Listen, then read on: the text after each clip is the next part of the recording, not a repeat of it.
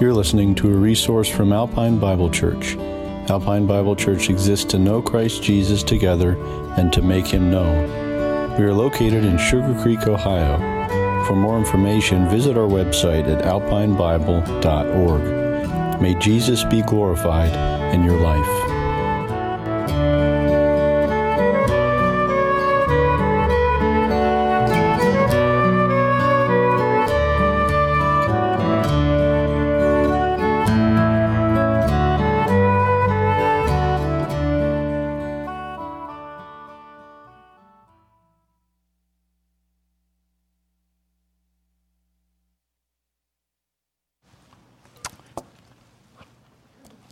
Book of Malachi, chapter 2, going into chapter 3.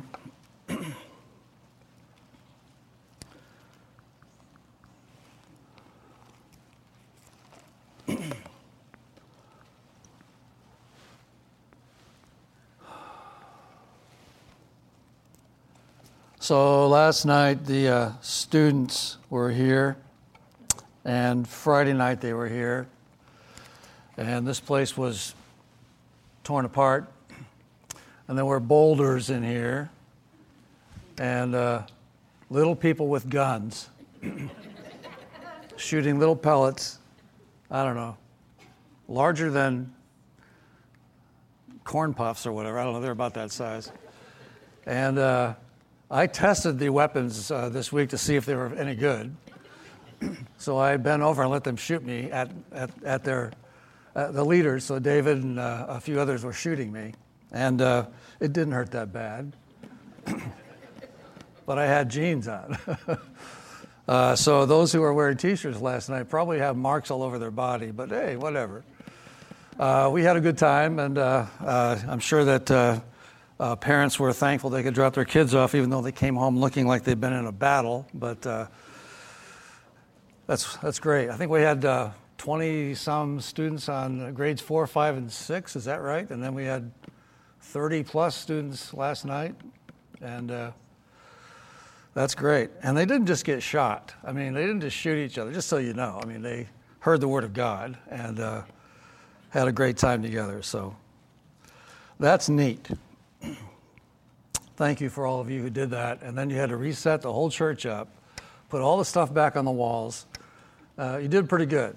I didn't see anything missing today, so that's great. I was concerned.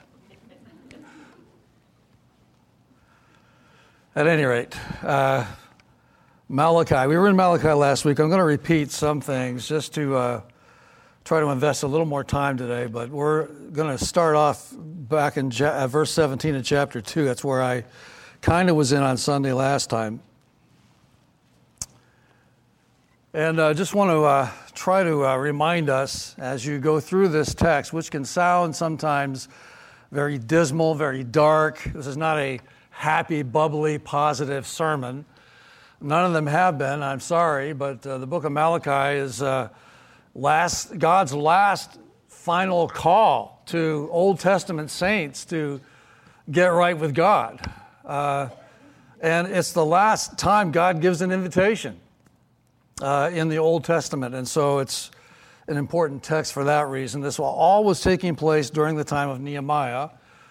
So when you read the book of Nehemiah and you read about what was taking place, many of the details are behind the scenes in this text as this prophet is addressing some of those issues. The worst part of the issues he was addressing were those in leadership, those who were God's priests, who were living against God, many of them were, and uh, uh, violating the, God's holiness, His laws, uh, uh just uh, uh, living phony lives, coming to, before God with their own sacrifices, with hypocritical hearts. And so much of that is being addressed. but these things all pertain to God's people, and many of these things pertain to us as well. So we'll try to draw the analogy. So he uh, gives the fourth, uh, sort of lays the fourth statement from God and the fourth question that comes back to God in verse 17. God says, You have wearied the Lord, Malachi speaking, but you have wearied the Lord with your words, And then the response is, Yet you say, In what way have we wearied him? It's a very sarcastic response. And so the word comes back In that you say, Everyone who does evil is good in the sight of the Lord, and he delights in them. Or, or, or also, Where is the God of justice? And so uh, they were accusing God basically of giving his favor and his blessing to the enemies of Israel uh, all who were doing, in Israel's mind, evil. Uh, and, and they were saying that God delighted in his enemies and preferred them over Israel and so on. Uh, they were supposed to be God's favored people, and so they're complaining that they didn't feel like that was happening at all. And it is true that uh, if you read the account in, in, uh, in, in the, earlier in the book of Ezra and Nehemiah, there was much struggle because there were enemies all around Jerusalem who were uh, oftentimes just coming in and taking whatever they wanted, uh, mocking the Jews. The Jews had to build walls, as you recall. Uh, that was Nehemiah's job. Uh, the, the walls were being built, and once the walls were built and the gates were put in and it was finished, uh, it wasn't so bad. But that still had there were many enemies who had not been dealt with, and so they were complaining. They were struggling. It was not easy. So, with that in mind, uh, I want to say that their trouble was not caused by God's blessing their enemies. That was not why they were having trouble. They were having trouble because they continued in their sin. And as they continued in their sin and defiling all that was holy, that was God's, that's why they were having trouble. And so uh, when they ask the hypocritical question, Where is the God of justice? Malachi answers them in verse 1 of chapter 3. And this description that's given here, and I could sum it up in, in this phrase. Uh, here's, here's Malachi saying, Behold, he's on his way. Uh, he's coming. So he says specifically, I send my messenger. And now this is not Malachi's voice, this is actually God speaking. Behold, I send my messenger, and he will prepare the way before me, and the Lord whom you seek will suddenly come to his temple even the messenger of the covenant in whom you delight, behold, he is coming, says the Lord of hosts. This description is God's divine response, really, to the hypocrisy of God's own people as he tells them he is coming. And he's basically saying to these priests, Yes, I'm coming. Even to the temple, uh, I'm going to come. Even where you're supposed to be serving me in a holy way, yes, I'm coming. Uh, and so that's what's going to be happening. You can almost hear God saying, You want the, uh, uh, maybe Malachi said this, but you really want the God of justice to show up? You really want him to come? You know, uh, uh you can just hear this. Oh, by the way, uh, he's coming straight to his temple and he's going to deal with everyone who has dealt unrighteously at his temple, at his altar. that's what he's coming to do. the, the prophet Amos made a statement about this in chapter 5, verse 18. And here's what Amos had to say about God's coming in the day of the Lord Woe to you who desire the day of the Lord. For what good is the day of the Lord to you? It will be darkness and not light. I'm sure you've heard the phrase, if you're a guy, you've certainly probably used it at some point in your life. But have you ever said to a brother or to another person at school, I'm going to punch your lights out? Have you ever? I'm sure some of you have heard that. Uh, I've probably said that many a time uh, in my life, and uh, I haven't said it since I got in the ministry, but I've I've thought it. just might as well just just be honest with you. Uh, sometimes that happens, uh, but in the context of this statement that Amos makes, that we just kind of uh, tried to uh, state here, uh, it, it's, it's, it's a sad event that there are those who are going to have their lights removed, their lights out, if you will, when God returns.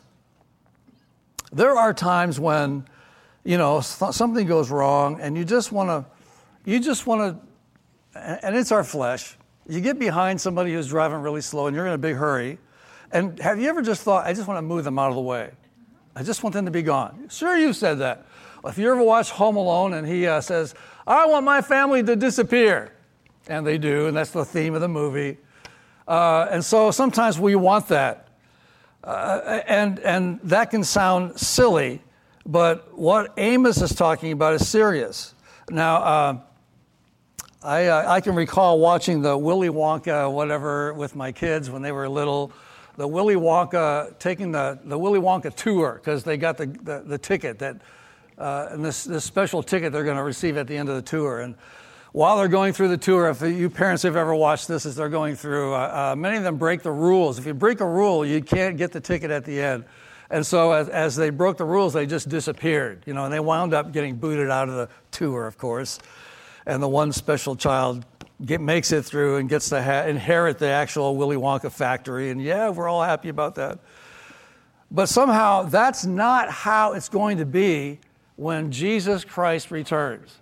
It's not going to be us just disappearing or just, you know, ima- just sort of uh, in a vapor. We just kind of disappear and life goes on. And uh, that's not what it's called. And so he's going to describe to us some interesting uh, ideas here and I want to go through these very carefully today. And to set the stage, let me just remind you of a person that I saw on YouTube. Some of you may not know who it is, but his name is Jordan Peterson. Jordan Peterson's Canadian. He's uh, been around a long time. Uh, Jordan Peterson is a, a psychologist, author, debater, uh, a very intellectual person. Um, he has three and a half million plus subscribers, so he's well known. And through the years, he's been an atheist. Then he's shift, he shifted to being kind of agnostic. And uh, 30 days ago or so, he came out with a blog that said, This is my journey to God. And uh, in this interesting blog, which you might want to listen to because he cries as he contemplates loved ones and people in general who face judgment and hell and fire. I don't know that he's saved. I wouldn't say that yet, but he's trying to find the truth in the universe, and he's finally boiled it down to there is a God. Uh, he's reading the Bible, and he's realizing there must be a judgment, and he's dealing with all these things that are terms that he's always he's always hated, and suddenly he's being turned around by these things, and I'm thrilled for that. But as he does this, I was just struck by the emotions of someone who's, who's talking about Judgment Day and talking in tears, and he's talking to you and I as we watch his blog. And I'm thinking he has more emotion about the end result of people outside of Christ than sometimes I do. And it just struck me this week how we can so quickly forget what that means. Here in our text, as he's responding to the sarcastic question of these hypocritical priests, and he says, I'm going to send my messenger, God suddenly speaking now in the first person. And uh, th- that's an interesting thing. So in verses 1 through 6 in our text in chapter 3, you have these references to both Christ's first advent and his second advent in the same text. And, uh, you know, Malachi and Isaiah are the only two Old Testament writers who, who say anything about the, as we see in, the, in verse 1, the messenger who will prepare the way before me. And so uh, the Lord actually takes a portion of verse 1 and quotes it, uh, referring to John the Baptist, uh, as we see 400 years later when Jesus comes and he's now an adult and he talks about the one who goes before him. And so he quotes from this text. Uh, I said uh, the last time we were together that the word Malachi, the name Malachi, Malachi, it's, it means messenger. So, you know, if I was Malachi and my name meant messenger of God, and I have God telling me to write these things down, I would probably think that I'm the messenger. Uh, the Lord must be coming right on the heels of what I'm saying. Uh, but somehow Malachi, Malachi must have known that wasn't the case. You can imagine, as I said last time, these priests who had been living so hypocritically, you would think they would be listening and saying, Oh, wow, uh, uh, if, Ma- if, Malachi, the messenger, is giving this word, uh, the Messiah must be coming very soon. We better shape up. But that wasn't happening in that sense. Another thing just to observe here uh, in this uh, reading is because it's in the first person possessive here, you have just this interesting unfolding here of I uh, speaking. I, I, send my messenger. Uh, he will prepare the way before me. And the Lord, Anan, from uh, Adon, from Adonai, and the Lord, uh, when you put when you put the the before that, you have the Lord, which is a reference for God, whom you seek will suddenly come to his temple, even the messenger of his covenant, in whom you delight. Behold, he is coming, says the Lord of hosts. So you have two people being identified in this text. It's a great place to take someone when someone says Jesus is not God, because it's Jesus speaking. It's the pre incarnate Christ who's talking here. And as he's sort of interrupting Malachi and he's speaking out here, behold, I send my messenger, preparing the way before me. And uh, that's kind of interesting. Then you have at the last part, He is coming, says the Lord of hosts. So you have both uh, Father and Son here interchangeably speaking. Uh, it's, it's just interesting to, to read that and realize how powerful this is. No wonder at the end of that uh, statement is verse 2, the first part of verse 2. Two questions pop up here. Now, verse 1 is the first advent of Christ. It's talking about the first advent, when Jesus came as a baby, uh, lived a perfect life, uh, went to the cross for you and I, gave his life on that cross, shed his blood, calls us to him after he resurrected from the dead. Uh, we then place our faith in him and we follow him as all of us have done, as the church of Jesus Christ has done through the centuries. That's all wrapped up really in that first sense of verse 1. Verse 1 has to happen in your life, it has to happen that He has come. Uh, he's going to come to His temple that took place. He's the messenger of the covenant. The covenant is that which allows us to have His blood shed for us. Uh, he's coming uh, through His grace. He is coming. He did come as the Lamb who gave His life for the world, for the sins of the world. He's done that. So that's great. But verse 2 shifts gears and really becomes an introduction to his second advent. All in just, just a moment of time here. One verse, he's talking about his life and his coming and the reason why he's coming. And the first advent of Christ has to happen for verse 2 uh, for us to even understand it and, and, and respond to the questions that are given there. He says, But who can endure the day of his coming? And who can stand when he appears? Well, suddenly that's changing the tone of why this one is coming. And we can just sense that. He's going to go on and give us a, a clear sense that this is talking about a whole different time frame. Very interesting. Who is coming? The Lamb of God to take away the sins of the world. That's what Jesus says when he talks about the messenger who will make the, pave the way for me, the forerunner uh, the forerunner then declared, This is the Lamb of God who takes away the sins of the world. So we know that verse 1 is talking about that. But then verse 2 just shifts gears and sounds so interestingly different. Who can endure the day of his coming? Who can stand when he appears? And I want to just uh, remind us that uh, as we look at this this morning and as you sort of dial in, there's a word here for us that's very current and relative to our lives. And there's also a strong word here for those who are listening in that day uh, who are being addressed in this text. You'll see uh, down in verse 3.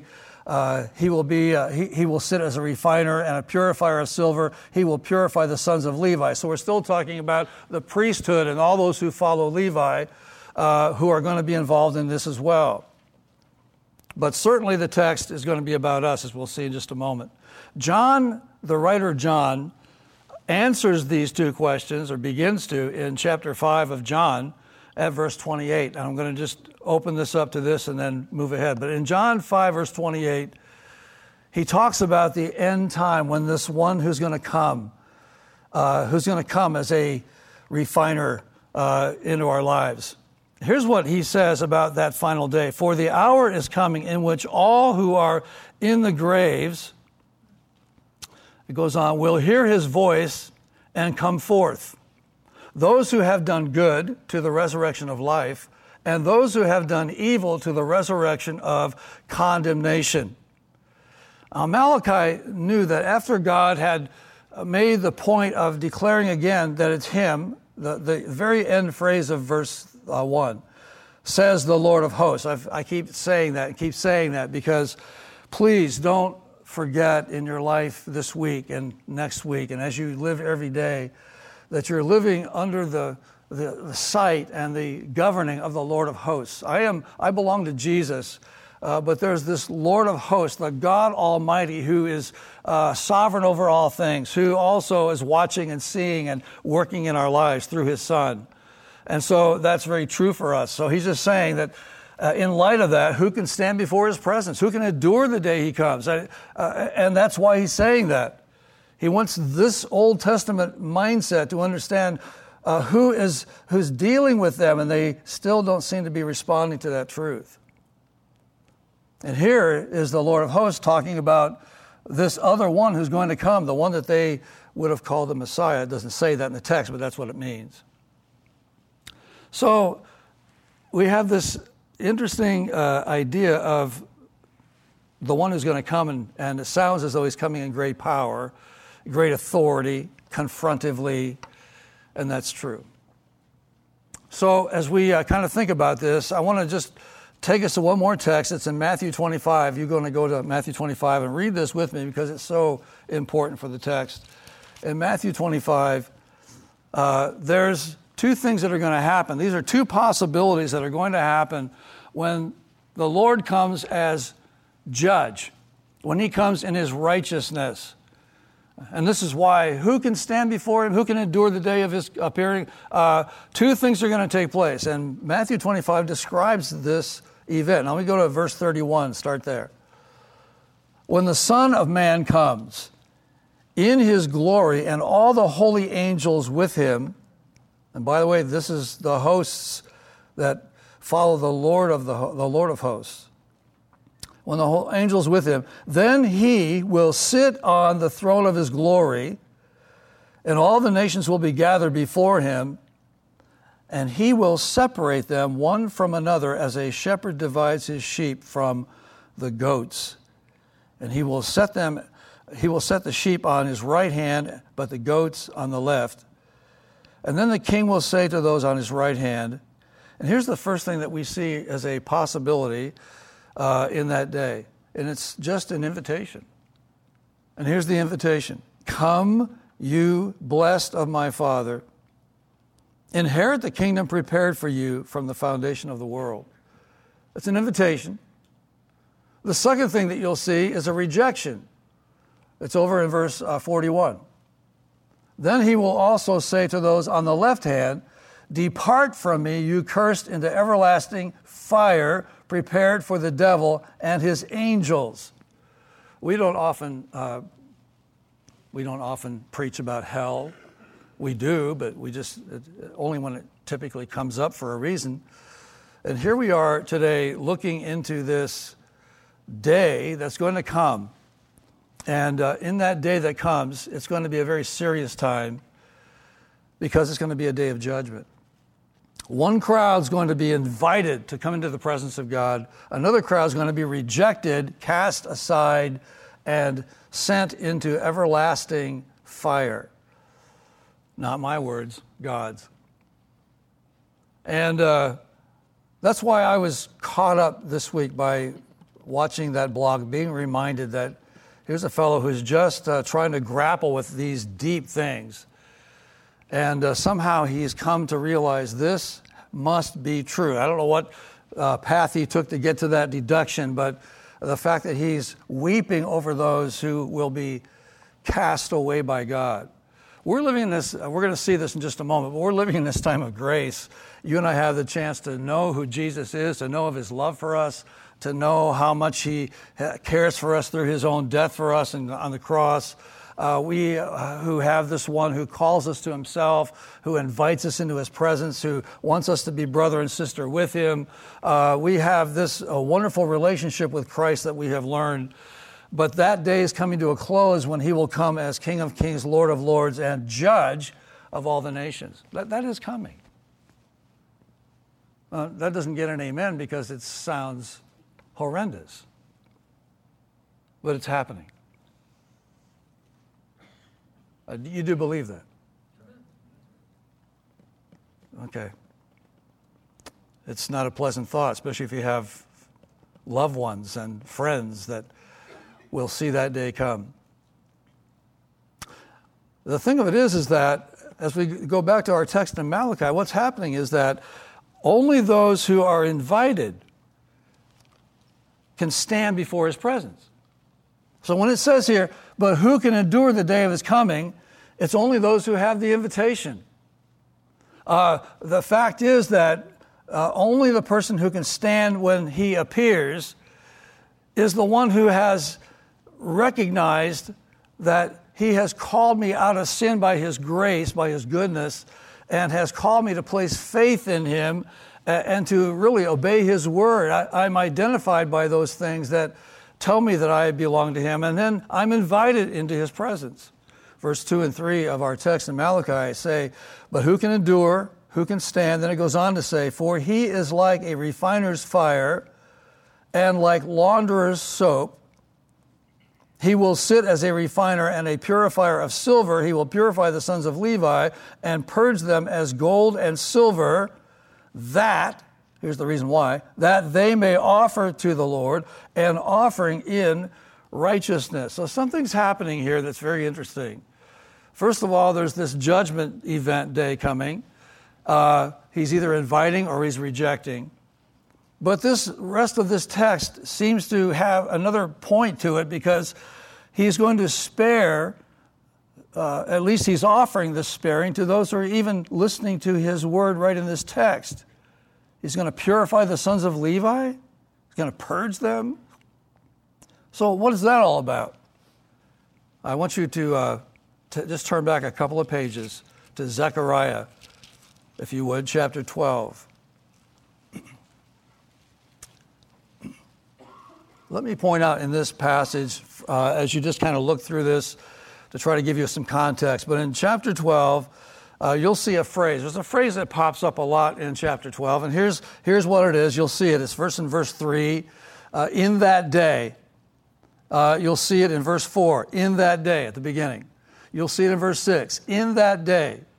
You'll see it in verse 8 twice. In that day, at the beginning of the verse, and then halfway through. In that day, uh, shall be like David, and so on, says. Uh, you'll see in verse 9, in that day. Uh, you'll see in verse 11, in that day. If you go through verse uh, chapter 13, you'll see it appear again and again. You'll see in chapter 14 again and again. So there's a context that is, is here that's important for us that there is a future day.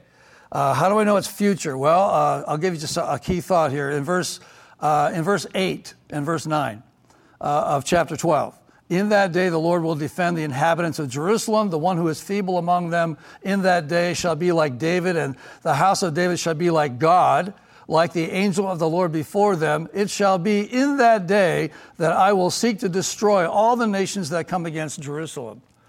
There's a day coming when the world is going to go after Jerusalem, and in that day, God's going to defend Jerusalem. That's what it's saying. Now, I'm not uh, here to talk about eschatology today, but I want you to see the context, which goes back to Malachi's text. And so, as he's talking, go to, if you look at chapter 13 in, in Zechariah, look at verse uh, 8 and 9, because who is he talking about that's uh, going to experience? Oh, I wanted to see, I, I skipped over this. I wanted to see verse 10 of chapter 12. It's so important to catch this. I will pour on the house of David and on the inhabitants of Jerusalem. This is Zechariah 12 10 the spirit of grace and supplication, then they will look on me whom they pierced. Yes, they will mourn for him as one mourns for his only son, and grieve for him as one grieves for a firstborn. In that day there shall be a great mourning in Jerusalem.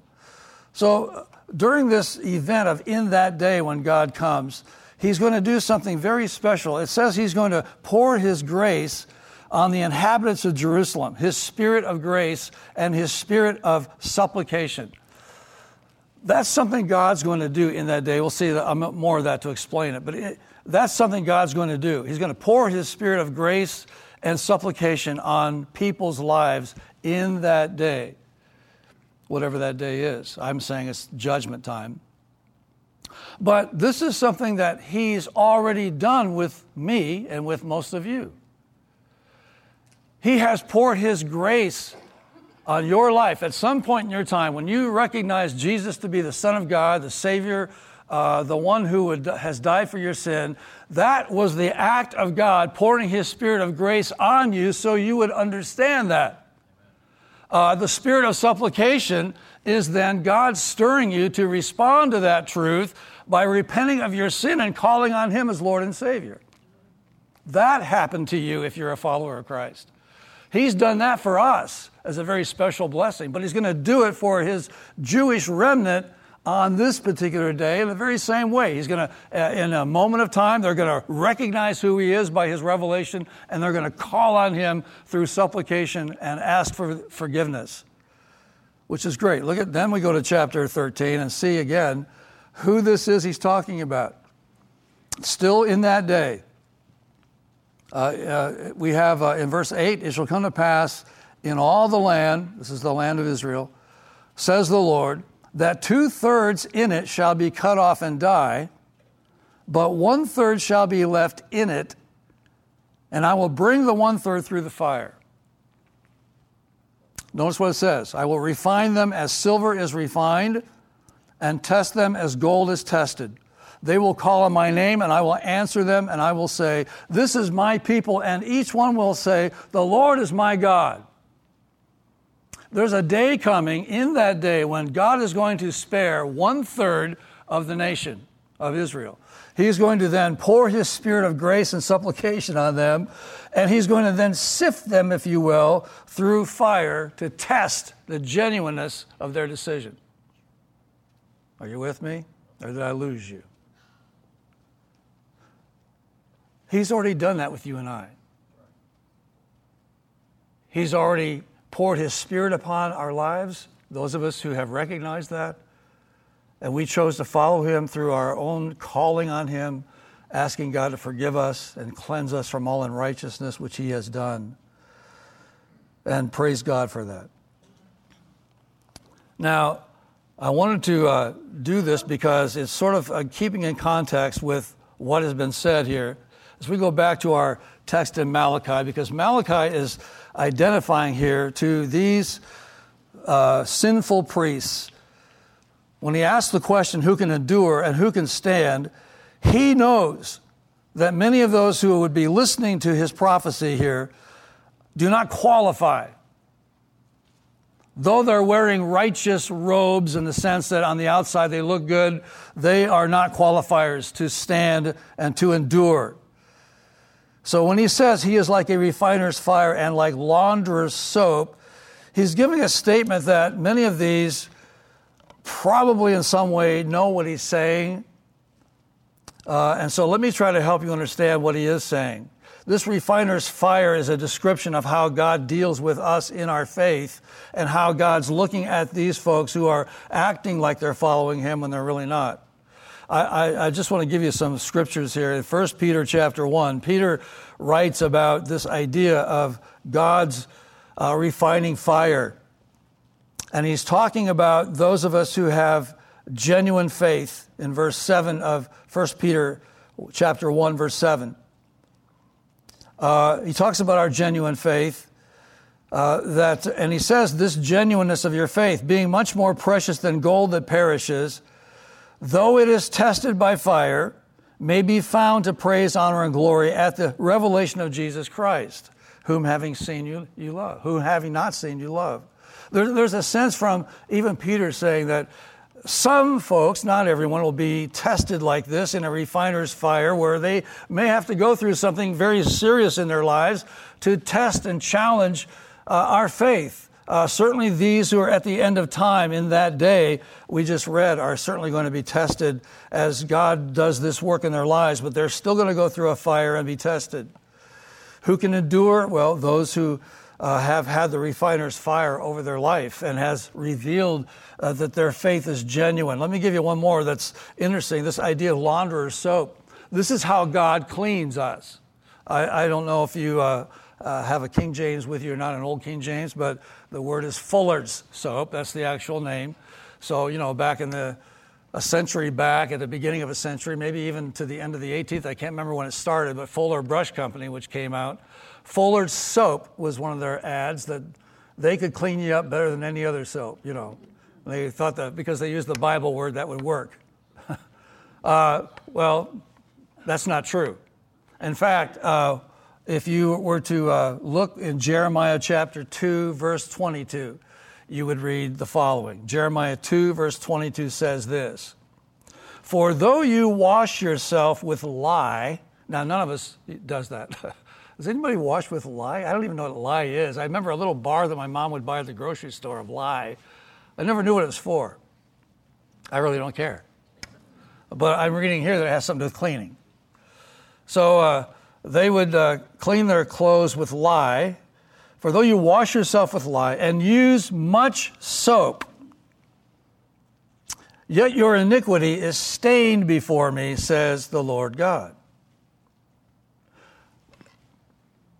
Malachi is talking about a kind of cleansing that far surpasses what Jeremiah is referring to.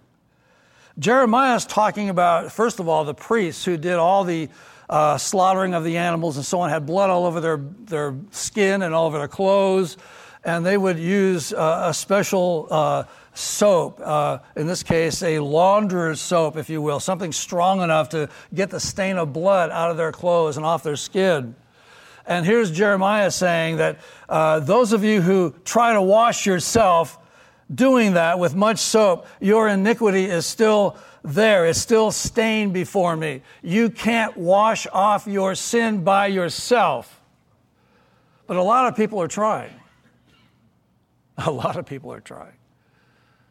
They don't like the one way, so they have their alternate ways. And so works, doing all kinds of things, trying to look good, try to act good, try to be moral on your own, try to try to uh, you know I'll I'll put more in the offering plate. I'll I'll be more faithful if I show up for church or whatever. I mean, there's all kind. I'll serve the community. There's all kinds of ways that people might say they're trying to make themselves look cleaner. But here's here's the, the prophet Jeremiah saying and quoting God by saying, "Your iniquity is stained before me." Because you're trying to wash yourself. You can't do that. So Malachi is referring here to God being the refiner's fire, and He is like a launderer's soap. If He cleans you, there is no stain left. If you want to know uh, to the extent of that, I would say uh, First John. We, we quote First John one nine. You probably heard it already this morning. I wasn't in here, but if we confess our sins, He is faithful and just to forgive us of all sin and cleanse us from all unrighteousness the stain is gone. Here, here's, a, here's an analogy of that in Mark 9, verse 3, during the transfiguration. Uh, Jesus uh, is, uh, appears in this brilliance uh, that is described by uh, his followers. And Mark says it this way His clothes became exceedingly white like snow, such as no launderer on earth can whiten them. Mark knew that this is so far beyond anything I've ever seen. The priests don't have clothes this brilliant. Whatever that is, what is happening to him is unbelievable. And he's trying to describe it to us in ways that they would have understood in the day that they lived. But we, you and I, we have the righteousness of Jesus Christ on our lives and in our lives when we give our lives to him. This is what is required to endure or to stand before his presence. Thank God for that. Amen. Then it says in our text back in Malachi that he will sit, verse 3, he will sit as a refiner and a purifier of silver. I'm not going to use it, but there's a reference in Matthew 25, 31. Again, I already read there, but just the fact that he's going to sit as judge. And uh, so there's kind of this uh, symbolism here that we, we, many people don't see Jesus as a judge, but he is going to sit as a refiner and a purifier of silver. And then it goes on to say, He will purify the sons of Levi and purge them as gold and silver.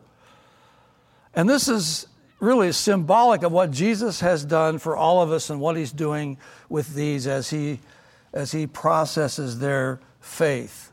And he's seeing that all that in their lives is now removed and they are pure before him And why? Verse the end of verse three, that they may offer to the Lord an offering in righteousness. I couldn't let this go. We have to remind ourselves why did Jesus save you? Why did Jesus give you his spirit to reveal who he is and call you to himself and invite you into his presence and save you from your sin and give you a sense of security in heaven and call you his sons and daughters? And, and why has he done that for us? And it's the same answer. That's the very same answer. Why? That they, you and I, may offer to the Lord an offering in righteousness. This coincides exactly with what Paul was trying to say in Romans 12, verse 1. When he said, I beseech you, brethren, by the mercies of God, that you present your bodies as living sacrifices, holy and acceptable to me, which is your reasonable cause.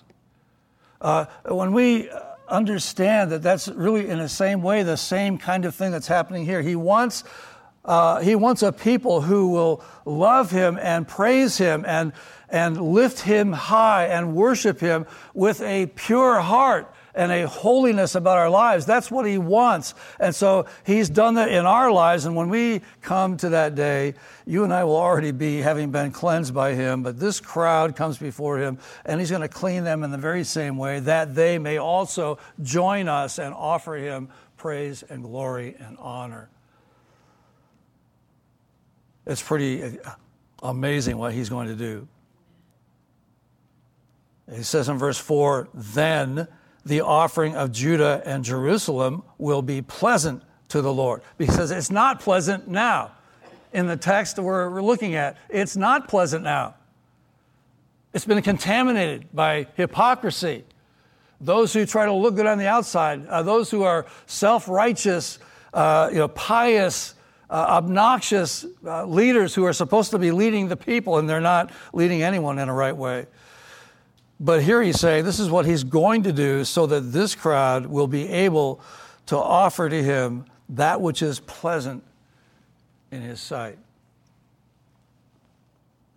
Now he goes on and says, as in the days of old.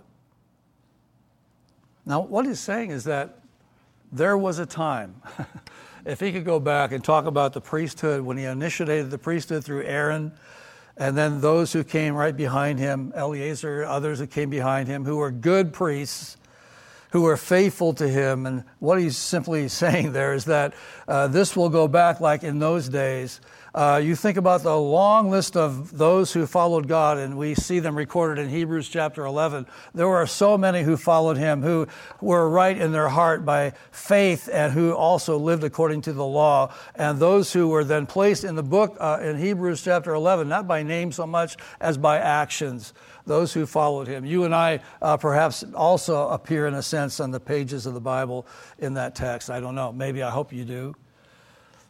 The point is that there are those who do love God, who have been faithful to God, and He wants to return to that heart that wants to offer a pure heart to Him. I hope you hear that today because He's calling people today to the very same thing. He's calling Christians. Evaluate your heart because the one who is the one you're, you're standing before, even in your life today, is like a refiner's fire. He, he wants to keep you clean as a one who has laundered soap. He, he wants to refine you and purify you and purge those things out of our lives so we're always pure before Him. Notice it says here in verse 5 And I will come near you for judgment. I will be swift uh, against sorcerers, against adulterers, against perjurers against those who exploit wage earners and widows and orphans, against those who turn away an alien. Uh, because, why? Because they do not fear me, says the Lord of hosts. I'm going to come near you for judgment. Jesus is not going to be this distant idea that's out somewhere else. He's coming here in the flesh, and he's coming to invite us to him and judge and cast out all those who do not follow him. Verse 6, he's, he's wanting to remind us here of his unchangeableness. He's the same yesterday, today, and tomorrow. And so Lamentations 3:22 is one of those verses that we can claim this morning as we know. Through the Lord's mercies we are not consumed because of his compassions uh, that fail not. They are new every morning. Great is your faithfulness. Amen. So we wrap this thing up in verse 7. In verse 7, he says, Yet from the days of your fathers, now going back to these guys, yet from the days of your fathers you have gone away from my ordinances, you have not kept them.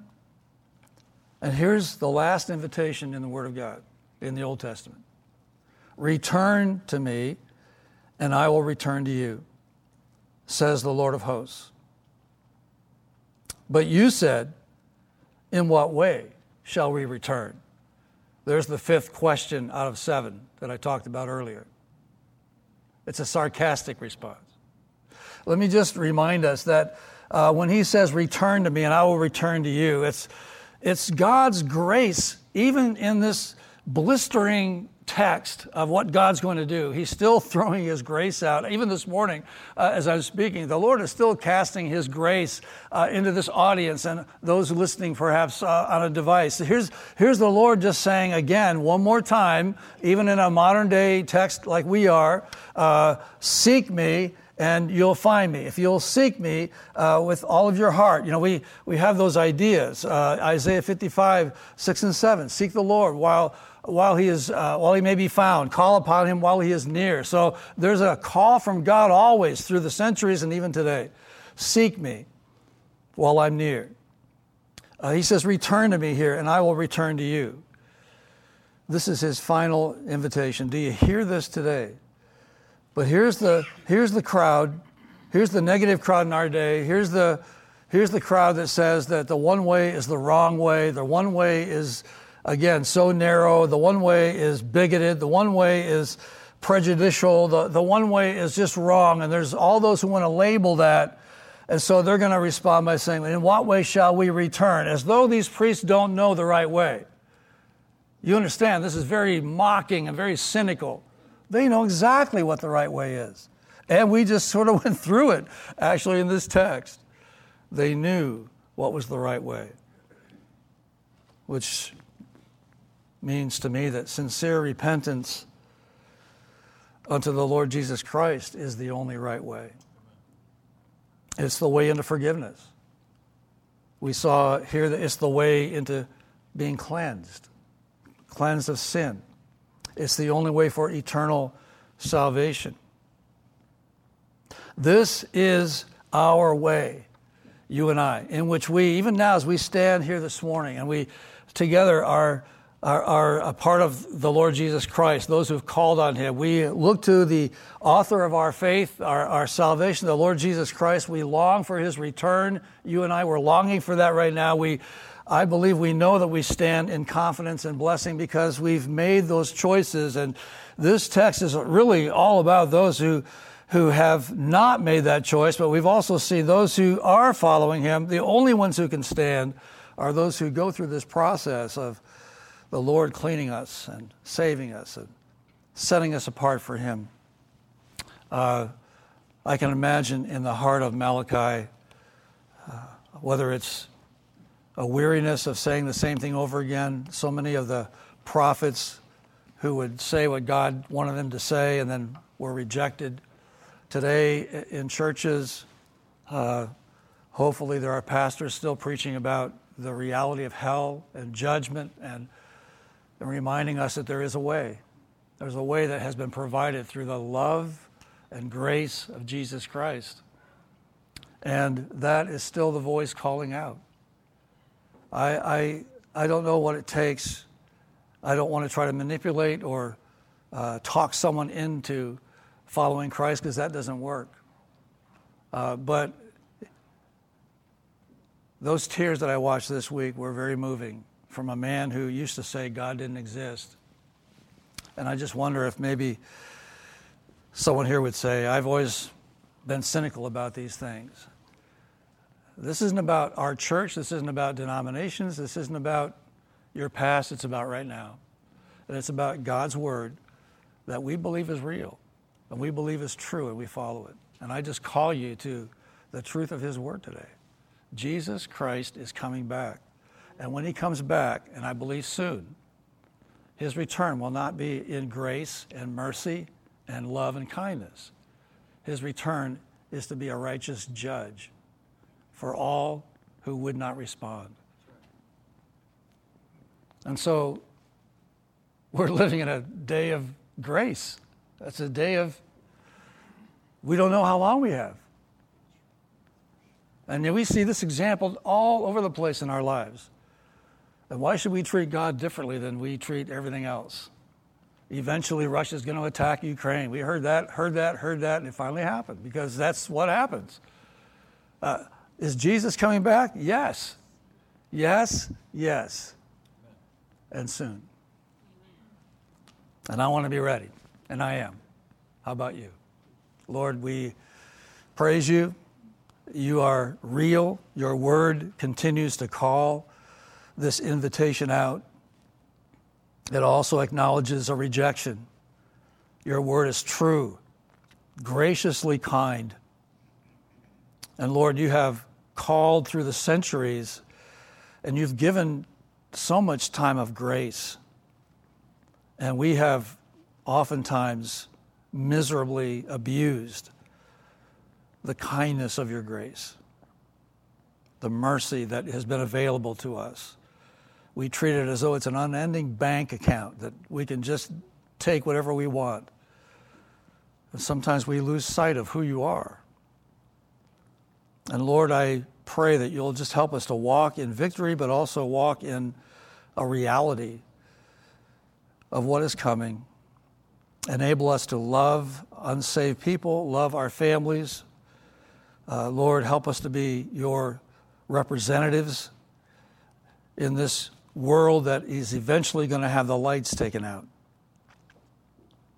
And Lord, help us to be ready for the day when we will be taken away and uh, to stand by your side in glory.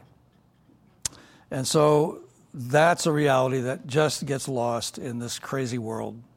But Lord, may we continue as faithful people standing with you in the days ahead. Use us, use this place, use a new church, use all that you are doing and working through to call people to yourself while there's still time. I ask this by your power, Christ.